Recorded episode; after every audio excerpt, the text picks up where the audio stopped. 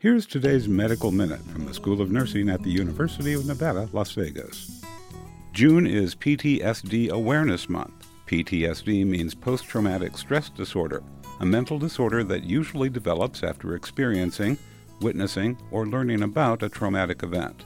People with PTSD may have symptoms such as disturbing thoughts and feelings, flashbacks, nightmares, difficulty concentrating, attempts to avoid cues in the environment that seem to be related to the original traumatic event, and uncontrollable thoughts about the traumatic event. We've come a long way to recognize PTSD as a treatable mental disorder. Diagnosing PTSD is now less stigmatized, while treatments and services become more accessible. While 70% of Americans will experience a traumatic event, only about 7% will develop PTSD in their lifetimes. However, people with PTSD can have serious symptoms and distress, including higher risk for suicide and intentional self harm. It is important to spread awareness of PTSD symptoms and their impact on people's lives, as well as open discussions about the diagnosis, treatment, and care for those who are suffering with PTSD.